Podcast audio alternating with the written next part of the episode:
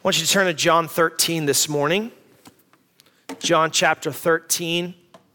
And we're going to continue our series called Growth Steps. This is the second to last installment of that series. We'll finish up next week. And uh, then we'll begin, be beginning a series through the book of Genesis. I'm really excited about that. I'd encourage you to be faithful this summer in your attendance um, to, to hear what God has for us in the book of Genesis. And I think you'll be blessed by it mightily. Uh, but for today, we're going to be on growth step, I believe, number five, which is the growth step of serving in ministry. Serving in ministry.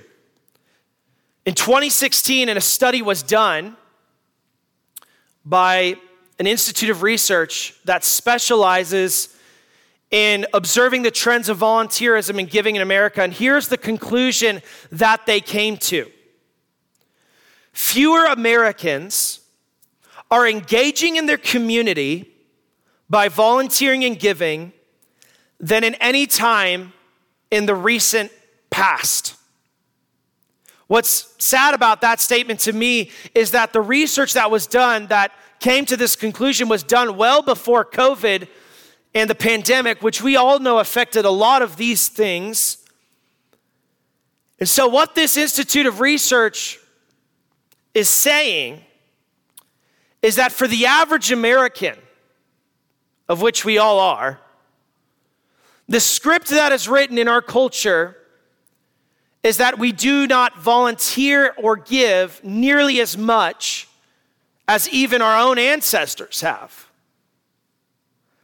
Now, I don't know about you, that may not be very surprising to you as you look at the broad culture. I mean, should it be surprising to us as our culture revolves more around convenience and grows in its prosperity that it's more common for people to be willing to give a dollar than to give an hour? I'm not surprised by that. Many of you aren't either. You can look back in times past, even in this, this church specifically, that there was a different spirit of volunteerism in days gone by. I'm surprised as I've looked in past documents of our church and seen things that talk about how large events in our church were completely run by volunteers with teams and structure and things like that. And as I look back on the pictures of the church, not that this is a bad thing, I'm just saying it's a good thing about the spirit of volunteer- volunteerism that has been here is that you see more pictures of volunteers carrying out ministry than you do staff people. It's amazing uh, the amount of things that, even in our specific church, that were made possible because of very dedicated volunteers. But I think we'd agree that in a lot of senses, though I'm not criticizing the culture of our church, I think the broader culture of the church globally is that volunteerism is on the decline. I think because many Christians are following the script that society has given them rather than the example of Jesus. I think that it's more common for Christians to come to church with the desire and the expectation to be served than to serve. And that's not a new problem. It goes all the way back to the times of Christ. This morning, what I want you to see in John 13 is that in even his own day, Jesus broke the script. He went off script because in the very moment when Jesus should have been served by others, he goes off script and serves undeserving people in the most humble and practical way. And I pray as we work our way through John 13, verses 1 through 17, that God will find a way to speak to every one of us about our role of serving in the local church. The passage breaks down into three sections that we'll get to in just a minute after we read. It talks about the humility Jesus demonstrated, the cleansing Jesus pictured, and the pattern Jesus gave. Join me, if you would, in reading John 13, and let's begin in verse number one. Now, before the feast of the Passover, when Jesus knew that his hour was come that he should depart out of this world and the Father, having loved his own which were in the world, he loved them unto the end. And supper being ended, the devil having now put into the heart of Judas Iscariot, Simon's son, to betray him, Jesus, knowing that the Father had given all things into his hands, and that he was come from God and went to God, he riseth from supper and laid aside his garments and took a towel and girded himself. After that, he poureth water into a basin and began to wash the disciples' feet, to wipe them with the towel wherewith he was girded. Then cometh he to Simon Peter, and Peter saith unto him, Lord, dost thou wash my feet? Jesus answered and said to him, What I do thou knowest not now, but thou shalt know hereafter. Peter saith unto him, Thou shalt never wash my feet. Jesus answered him, If I wash thee not, thou hast no part with me. Simon Peter saith unto him, Lord, not my feet only, but also my hands and my head. Jesus saith unto him, He that is washed, needeth not save to wash his feet, but is clean every whit. And ye are clean, but not all. For he knew who should betray him, therefore said he, Ye are not all clean. So after he'd washed their feet and had taken his garments and was set down again, he said to them, Know ye what I have done to you? You call me master and Lord, and ye say, Well, for so I am. If I then, your Lord and master, have washed your feet, you also ought to wash one another's feet. For I've given you an example that ye should do as I have done to you. Verily I say unto you, the servant is not greater than his Lord. Neither he that is sent greater than he that sent him. If you know these things, happy are ye if you do them. In verses one through five this morning, I want you to see how Jesus demonstrated what I call culture defying humility by washing the disciples' feet. John's very intentional how he writes this because in verses one through three, John goes out of his way to show us that in this moment, Jesus had every right to be served rather than to serve others. In verse number one, he tells us that Jesus' hour of his death had arrived. And I don't know about you, but if death was on my mind, serving others would not be on my mind. John says at the end of verse number one, I love it's such beautiful wording in the Gospel of John that Jesus had loved his disciples well from beginning to the end. That's what I want my testimony to be, don't you? That I've loved God's people well.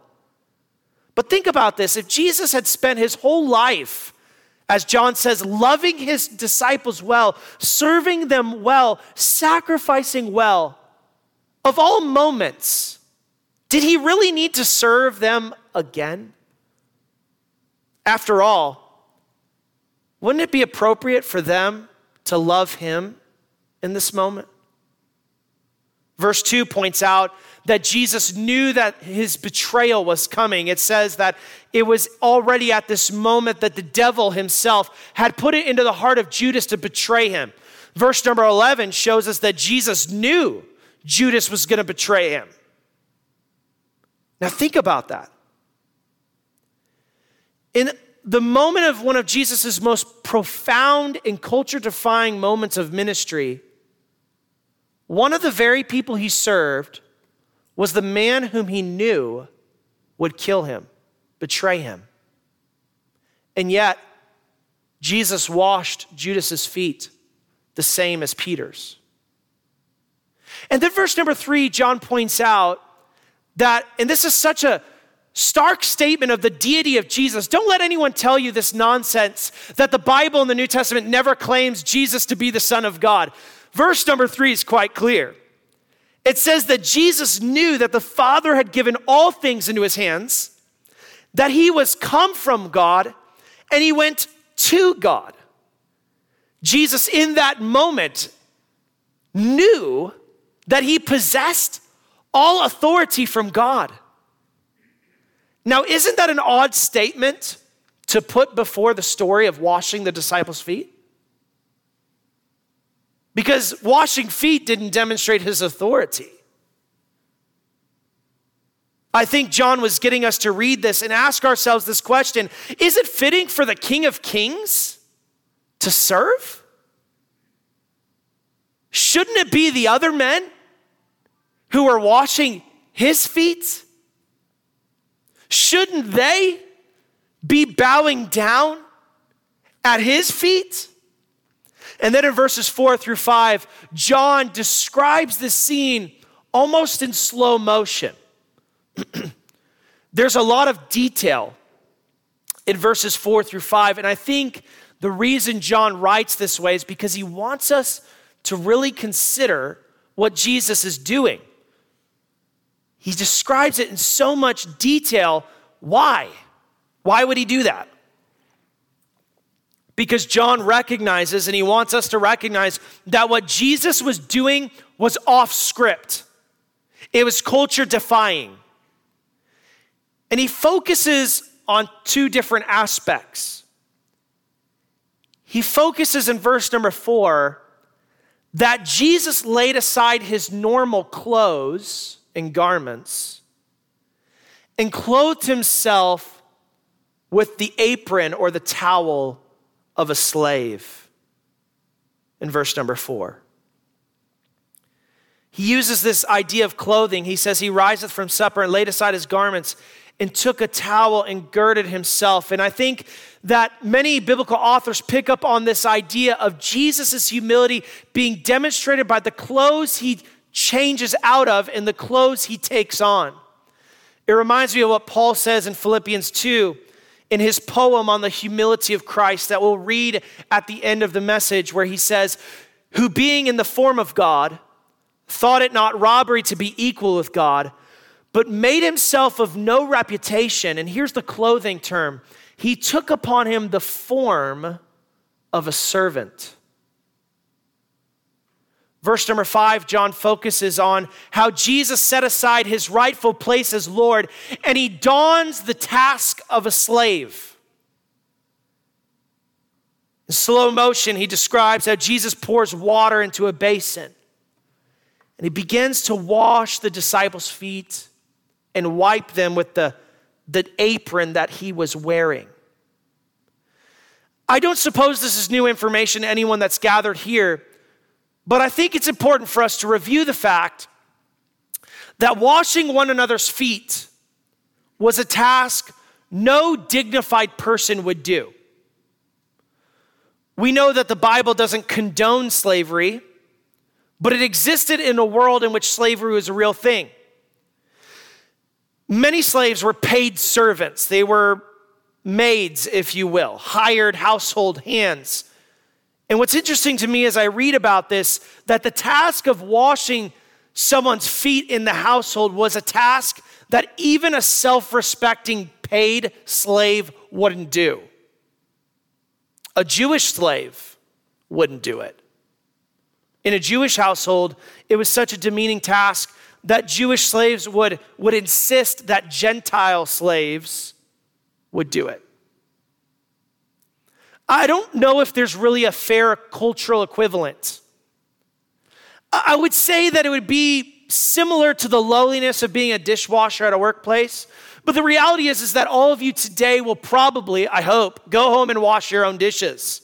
You may have a dishwasher machine, but you don't expect someone else to do that. But yet, in most respecting cultural settings, nobody washed someone else's feet. And certainly, They didn't even wash their own, they expected someone else to do that. Perhaps in some cases, a student would wash the feet of their rabbi. Sometimes. Maybe in some homes, a child would wash the feet of the household guests. Though women were not very well respected in that day, they wouldn't even wash feet. A Gentile slave maybe would do this chore, but never, ever, ever would a rabbi wash the feet of his followers, much less a rabbi who, in verse number three, has all authority from God, who came from God and was going back to God, who would describe himself as their master and their Lord in verse number 13. Never, ever would that guy wash someone else's feet. Dignified middle class people, maybe on an off day, would wash their own feet, but they would never wash someone else's feet. Now, why is John recording all of this? Why is Jesus doing this? Well, the rest of the passage tells us that Jesus is trying to show us two different things. Simultaneously, this picture of washing one another's feet is a picture of cleansing sin, and it's a pattern of humble service. And that's what verses 6 through 11 begin to describe for us that Jesus is picturing the cleansing act of dying on the cross for sins. Now, engage with the story with me a little bit because this might be new information to you, but it really is Jesus' first point that he's trying to make to his disciples. Because naturally, you know, you ever been in a room where the, someone volunteered to do something before you could do it and you kind of felt guilty about it? Like ah, i probably should have volunteered and stepped up to the plate and done that before that person felt like they had to do it. That's how all these disciples felt. I mean i know that i just told you that culturally speaking nobody should be washing feet in this room. They should be having their feet washed but everyone is sitting down to eat and they're thinking where's the my feet are nasty. Where's the servant? I mean, Peter, you guys are supposed to get this upper room settled. Did you not figure out the servant situation? Uh, hello? Anyone around? You ever sat at a table at a restaurant and be like, where's my waiter at? And some of you might have that experience this afternoon. They're probably thinking that. Where's the servant? My feet are disgusting. I've been traveling all day. Don't you know I've been doing ministry? And everybody's got that in their mind, but nobody gets up to wash feet the person who gets up to do it is Jesus. I imagine that an awkward silence fell in the room as Jesus, one by one, goes around. Can you picture it? He takes off his robe, which was indicative of his status as a rabbi. He puts on, I don't know, maybe the servant left it there. This towel, this apron, much like you might see in the back kitchen of a restaurant. And one by one,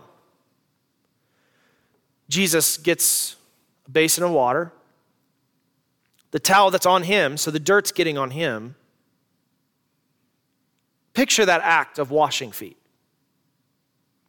Y'all, I don't even like touching my own feet. you know what I mean? Let alone having to touch someone else's. You realize they didn't wear, you know, Nike sneakers back in the day, right? They didn't wear work boots. They wore open toed shoes and they walked on dusty, dirty roads. If you're gonna do the job right, you're gonna be scrubbing with your fingers in the crevices between another man's toes. And the person who's doing this is their Savior. So it's a little awkward. I thought about, but I chickened out washing somebody's feet today because it might make you feel about as awkward as they felt. Now, everyone deals with awkwardness a little bit differently, don't they? You know, some people just ignore it. And some people like to just come right out and talk about it. Well, as you could guess, which disciple is going to be the guy who's going to say something in this awkward moment? Well, it's Peter, duh. And so, as Jesus goes around the table, I'm assuming Peter's not the first guy to get his feet washed. Maybe he was a little bit upset about that. I don't know. But as Jesus is going around, he washes maybe John's feet. John was next to him. So maybe that's whom he started with. Or I don't know, maybe he started with Judas. But nonetheless, he makes around the table and he gets to Peter. And Peter, by the time this happens, he's, he's, he's figuring this out that this is not how it should be. If anybody should be washing feet, they should be washing Jesus' feet. So Peter, naturally probably thinking he's onto something, blurts out in verse number eight to Jesus, You ain't washing my feet. Now, I don't think that's because Peter wanted Jesus to respect his personal space, it's because Peter recognized that Jesus is not the guy who should have to do this. But then Jesus says something to Peter in verse number eight. That's interesting. He's speaking metaphorically. He says to Peter in verse number eight, If I don't wash you, you will not have an inheritance with me. Now, we begin to realize at this moment at the end of verse number eight that Jesus is not talking about water and feet anymore. Think about this a little bit more deeply. That the act that Jesus was doing was humiliating. I mean, think about it. Is there anything more shameful than a king doing the task of a slave? Is there anything more humiliating than the Son of God doing the job that all the disciples should have been able to do themselves? Actually, I would say there is something. Perhaps the only thing worse than a king washing feet like a slave is a king dying the death of a despised criminal.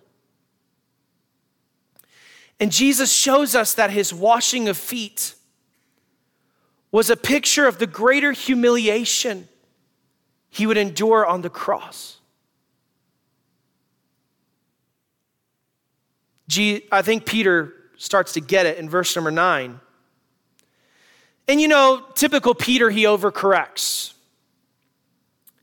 He says, All right, Jesus, if I can't have an inheritance with you without you washing me, wash all of me, buddy. You're like, I mean, can you imagine being in that room? Like, come on, Peter. How often do the disciples say that? Peter, would you just shut your mouth, bro? He says, Jesus, if I need to be washed by you to be with you forever, go for it. Feet, hands, even my head. All right, Peter. You're missing the point just a little bit. Jesus isn't saying he needs to give you a bath. What Jesus is, is saying here is that the washing of this feet it was pointing forward to just a few days from then when he would wash their sins away. Verse number 10 gives us a really profound statement about our atonement of our sins because of the blood of Jesus. Jesus says that those who are washed by him don't need to wash their feet because they are cleansed. It's an old King James word, but it's good in every part. What Jesus is saying here is that when he would give them the real cleansing on the cross, that the, the act of suffering he would do on the cross would be so much greater an act of cleansing than this simple washing of their feet. Because those who would be washed by the blood of Jesus would not just be clean a little bit, but would have all of them clean. Yes, Peter, I'll wash your hands and your feet and your head, but it won't be with my hands and my towel and my basin. It will be with the blood that I shed for you on my cross. Jesus says that without accepting his sacrifice for your sins, you will not go with him to heaven. The way he says in verse 8, I believe, is, You will have no part with me. And that's a terrifying reality, isn't it? I want so badly to be with Jesus, don't you? But as Jesus looked at this group of people, he had mixed feelings. Because as he looked at this group of 12 men, he knew some of them would receive his cleansing and would trust in his salvation and would be clean. Some of them are clean, but some of them weren't. Look at the end of verse number 10. Jesus says, You are clean, but not all. And verse 11 explains what he meant. For he knew who should betray him. Therefore said he, Ye are not all clean. See, the truth is that while Jesus would pay for everybody to be cleansed, the truth is not everybody has been cleansed by Jesus. I wonder what Jesus would say if he sat down in our auditorium today. I worry that Jesus would look out on a mixed group the same way he did that day before his death. And he would recognize that there would be some in the room that partook of his sacrifice, that received his blood to cleanse their sins, but he would be concerned because there would be somebody, not the person out of the room, but the attender. Judas was there. Judas was serving. Judas attended the services. Judas had an elected role in the group as the treasurer. But yet Jesus would look at him and say, Not all of you are clean. You see, being around the presence of other disciples is not always an indicator of you being in the presence of Jesus. Church family, I think we ought to recognize this morning that it's a fearful thing to be deceived about your status in Christ's kingdom simply because you are in fellowship with other disciples who will be in that kingdom. Your church membership won't get you to heaven. Your service in the church that we'll talk about today won't get you to heaven. Your saved parents or spouse won't get you to heaven, and your good deeds won't get you to heaven. The only way that you can have part with Jesus is if you will trust in his cleansing for your sins and you will commit to him as your master and your Lord. Those two things are part of the same package. But for those of you here who are cleansed, who by the grace and the blood of Jesus have been washed, what does his act mean for you? Well, I told you earlier that Jesus, in this act of washing feet, he gives us a pattern for humbly serving one another. And in verses 12 through 17, Jesus explains that, and I think he gives us three different patterns a pattern of humility, practicality, and happiness. Go back to humility. Jesus gives us a pattern of humility. I want you to notice, look at verse number 14, that, that Jesus isn't talking about serving your lost neighbor, though there's other places in the Bible that do that. Jesus isn't even talking about serving your spouse, though there are plenty of places where scripture talks about that. Jesus is specifically talking about the service of his disciples toward other disciples of Jesus. Look at verse number 14. If I then, your Lord and Master, have washed your feet, look at the last phrase, don't ignore it, you also ought to wash one another's feet. This passage, this 12 through 17 verses, is specifically about serving other followers of Jesus in the local gathering of the church. And Jesus makes a stunning point that if service was not below the King of Kings, serving shouldn't be below you or me. Look at verse 13. You call me master and Lord, and you say, Well, for so I am. But if I then, your Lord and master, have washed your feet, ye also ought to wash one another's feet. For I have given you an example that ye should do as I've done to you. And verse 16 is a pretty strong word. He says, The servant is not greater than his Lord, neither he that is sent greater than he that sent him. Verse 16 is basically saying, Who do you think you are to think that you're exempt from washing feet if I'm not exempt from washing feet? And I think what Jesus is teaching us this morning, that you may be here, and there are several of you who are wonderful, faithful, involved servants of this church. I told one of our deacons this morning, that I think serving, though it's not an area in which our church is perfect, I think it is a strength of our church.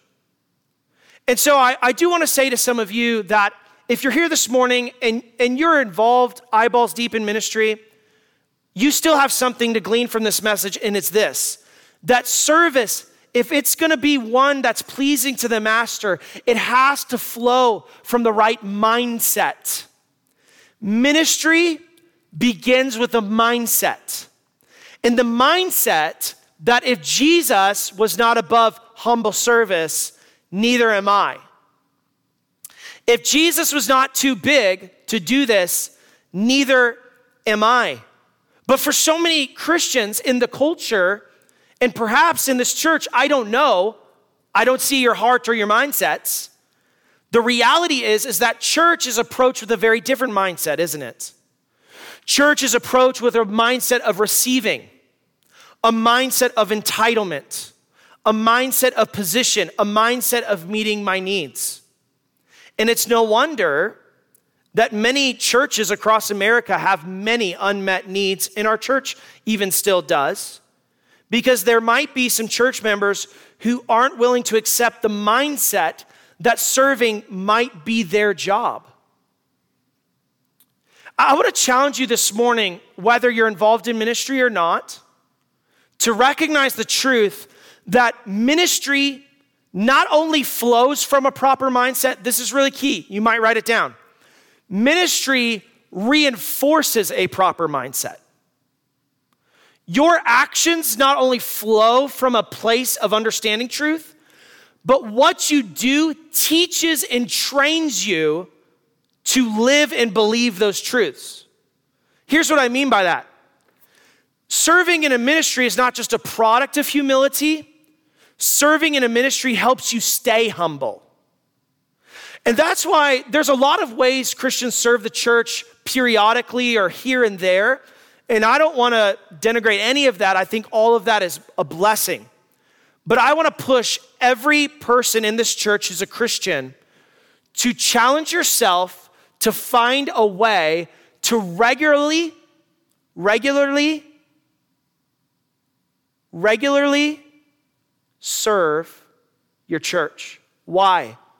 Because you don't need a reminder of humility once a quarter.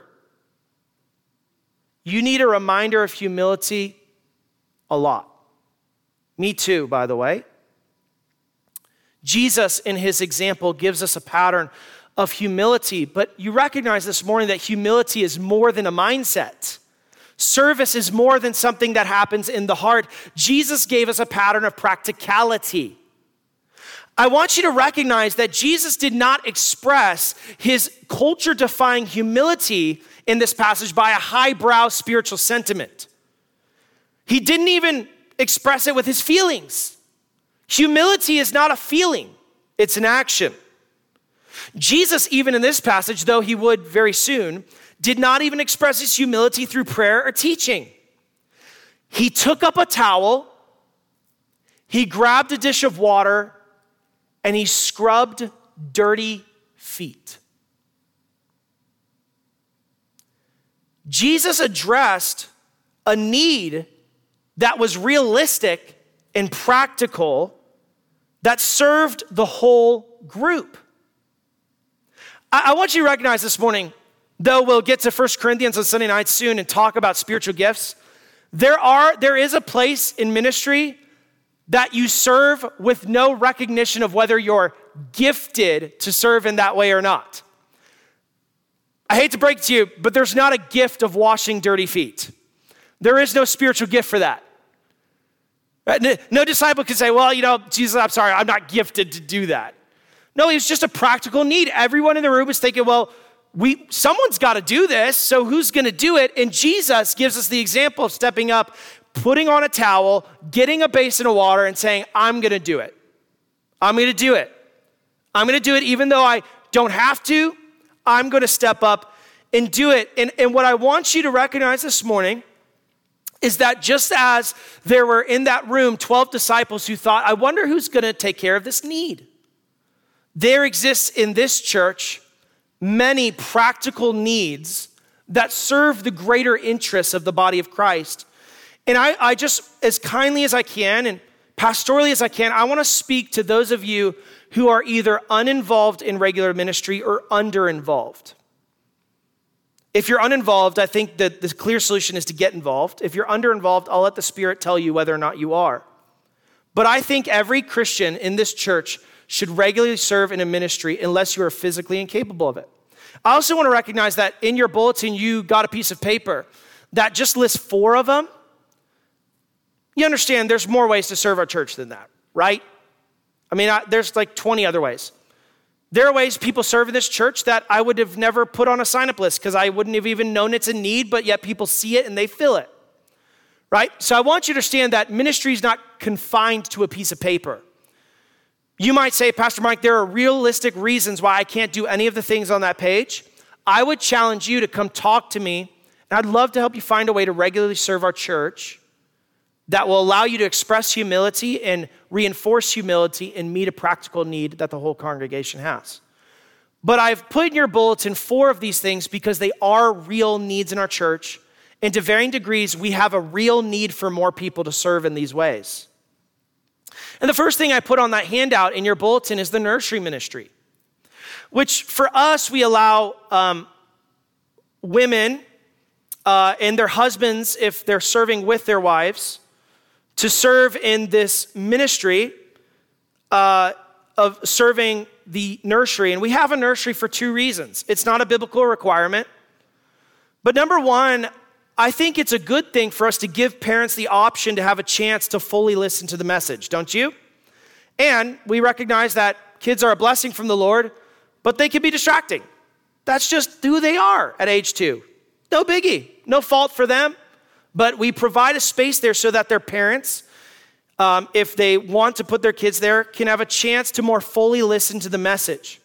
But number two, this is really important. It might be something you not, may not see about the nursery ministry. We have a nursery to start giving our children in our church a positive, age appropriate exposure to church. The reality is is that I could be the best preacher on planet Earth. You set a 3-year-old in this auditorium, they're going to get nothing out of it. But you put them in the nursery, and we have resources there, and we're actually going to improve this part of the nursery ministry soon and you read a Bible story to them in the nursery as a nursery worker, they might actually get something out of that. And as they get older, the age appropriate experience changes until they graduate to sitting in a service like a normal person, a normal adult, right? And I'm just gonna tell you, there is a huge logistical behind the scenes thing that goes into this nursery thing. And there's not a single person who would be qualified to serve in this ministry that we don't need if you would fit the mold of being able to serve in the nursery, which some of you do, some of you don't, right? No biggie. But if you do, you should be in there. Why? Because it's a need that serves the whole church. It's a, a practical need. And I would encourage you to check that box, write your name on there. And you're not signing up for any ministry. What I want you to do, if you see a need here that you want to fill, turn that into the offering plate. And I just want to talk to you about it. No commitments. You're not signing your life away in a contract, okay? Chill out. I'm just asking you to consider signing up to serve in that ministry. Secondly, on there, I have our lawn care ministry.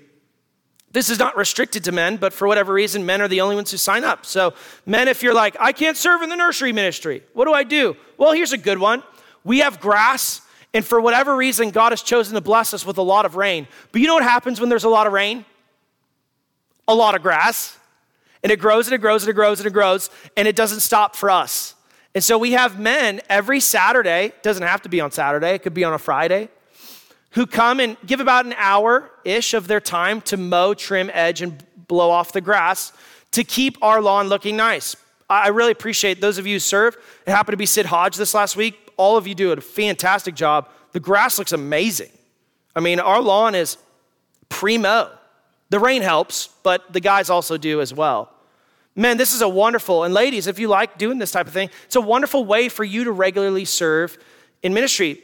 Another practical need that exists is if we're going to have a screen behind me that has the lyrics to the songs, which is what our church has done for several years, there's a practical need. Who's going to do that?